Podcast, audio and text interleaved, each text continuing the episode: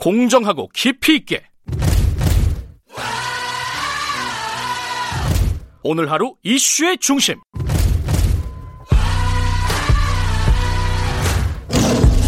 김경래의 최강 시사.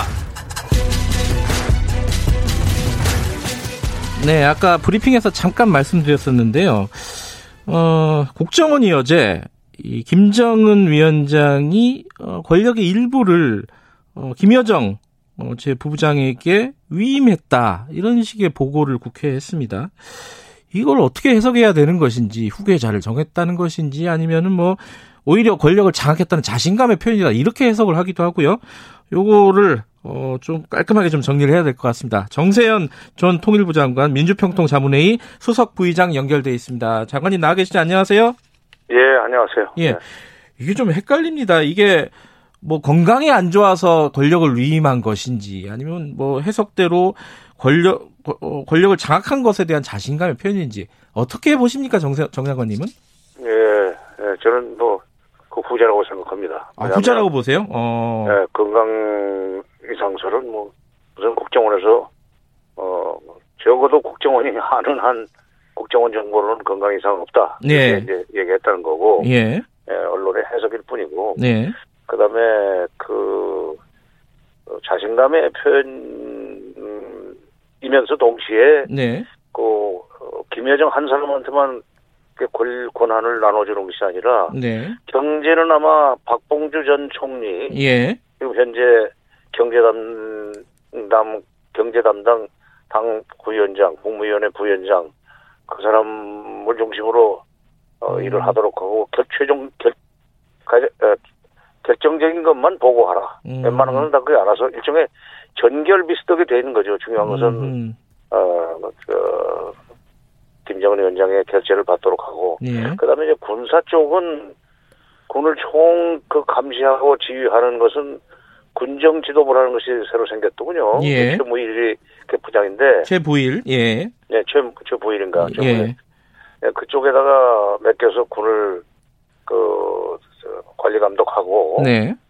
그 다음에 또 하나 이제 대미 협상력을 높일 수 있는 전략 무기는 리병철 네. 당 부위원장 예. 그렇게 그러니까 네 사람한테 권한을 음. 뭐 위임이라기보다는 약간 좀 나눠주면서 네. 전결권 내지는 어, 전결권이죠. 그걸 나눠주고 뭐 그래서 최종적인 것은 그리고 결정적인 것은 음. 뭐 김정은의 재가를 받아야만 되는 걸로 이렇게 예, 통치를 어, 해나갈 것 같습니다. 그러니까 예. 김여정한테 대외 대남 파트를 맡기고 네. 박봉주 경제, 음. 군 최고일, 네. 그다음에 전략 무기, 핵과 미사일이죠. 그럼 예. 리병철이 이렇게 네 사람 정도한테 에, 권한을 나눠주는 뭐 나눈다 준다기보다는 에, 분산해서 예. 하죠. 어쨌든 최종 결정권은 본인이 계속 쥐고 있는 거고요. 물론이죠. 예. 물론이지. 그건 뭐 어, 최종 결정권은 뭐 대통령 저그 김정은 위원장이 갖는 거죠. 이게 그 뭐 일종의 좀 비상 대책인 것인지 아니면 북한의 어떤 시스템을 좀 바꾼 것인지 이거 네. 어떻게 봐야 돼요? 예. 저는 좀 시스템을 좀 바꾼 거라고 생각합니다. 그래요. 음. 내년에 지금 그 당대회를 1월 달에 새로 열겠다고 예. 어, 이미 예고를 해놨는데 예. 당대회 때 새로운 전략 방향, 정책 방향을 정립하겠다는 건 예고를 했어요. 네. 그러면 그 새로운 전략 방향, 정책 방향 이걸 정립을 하되 예. 그걸 끌고 나갈 수 있는 그 어떤 저 인적 구조 예. 뭐 이런 것을 지금부터 지금 어, 사전 예비 시험을 하는 예. 그런 걸로 저는 해석을 합니다. 그러니까 시스템을 좀 바꾸는 거라고 본다면은 그 이유가 사실 궁금하잖아요. 자신감. 예. 그다음에 에, 그동안에 자기가 직접 만기 칠남하는 식으로 예. 일을 해봤는데 예.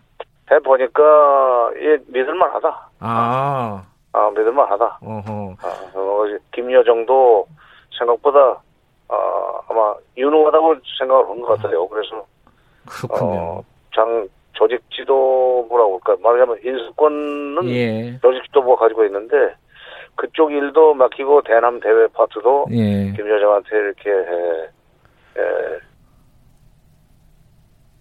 여보세요?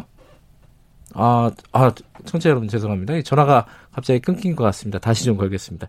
그러니까 그 정세균 장관의 입장은 어 이게 그 어떤 일시적인 비상 체제가 아니라 어 북한의 시스템을 좀 바꾼 거다. 그것은 자신감. 뭐 다시 말하면 9년 동안 쭉 어, 통치를 해보니까 어 좀 나눠줘도 될 것 같다라는 거죠. 최종 결정권은 본인이 갖고 있고 그래서 이거를 어떤 뭐 어떤 위기에 대한 비상 대책 이런 걸로 보기에는 우리가 있다는 게 지금 정세균 어, 네. 어 정세현 네. 전 통일부 장관의 말씀입니다. 네. 어, 예, 예, 연결됐죠. 갑자기 끊 끊으신 거 아니죠? 예, 예, 이게, 이게 건물 사이를 통과하면서 그렇게 됐어요. 아, 그랬구나. 예, 근데 그 지금 후계자는 또 아니라고 했어요. 그러니까 이게 지금 후계 구도를 바꾸거나 뭐 이런 거는 절대 아니라는 말씀이세요. 지금 정세균 장관께서는. 그죠? 정세균은 지금 총리라니까. 아, 제, 아, 죄송합니다. 죄송합니다. 정세균 장관께서.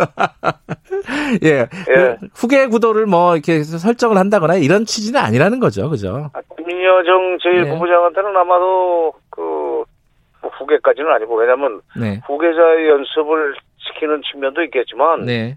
지금 그것을 너무 그 분명히 해버리면은 네. 바로 그날부터 어, 김정은 위원장은 레임덕에 걸리죠. 음.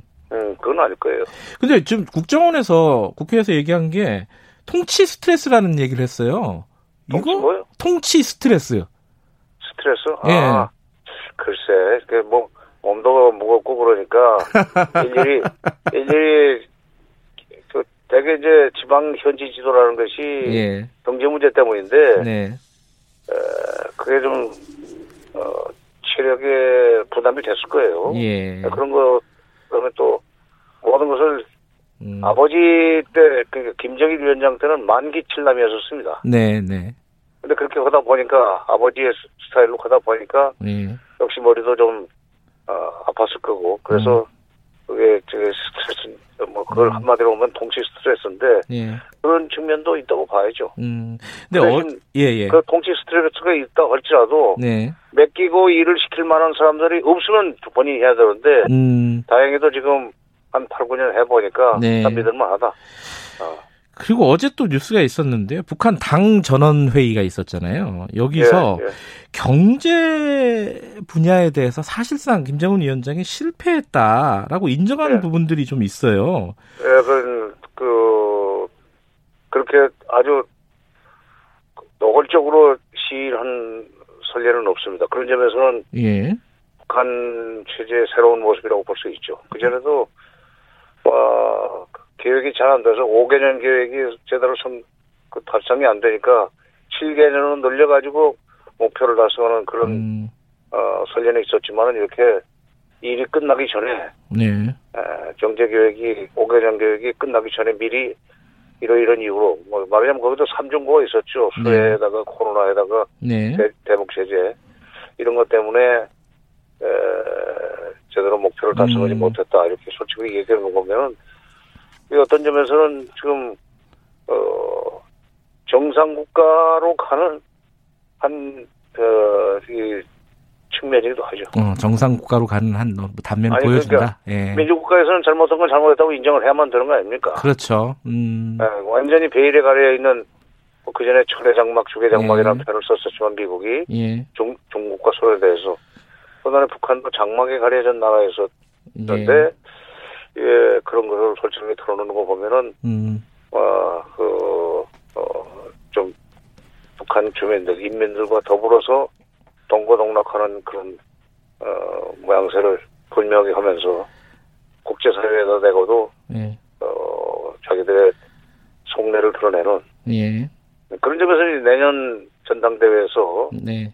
그, 그동안에 겪었던 삼중고로 인한 경제정책 실패를 안해올 수 있는 어, 알겠습니다. 대책을 수립하겠죠. 예, 아까 전화 끊어져갖고 질문을 마저 다 못했네요. 다음에 한 번더 네. 모시겠습니다. 고맙습니다. 예, 예, 예. 정세현 민주평화통일 자문회의 수석 부의장이었습니다. 김경래 최강시사 2부는 여기까지고요. 잠시 후 3부에서 뵙겠습니다. 일부 지역국에서는 해당 지역 방송 보내드립니다.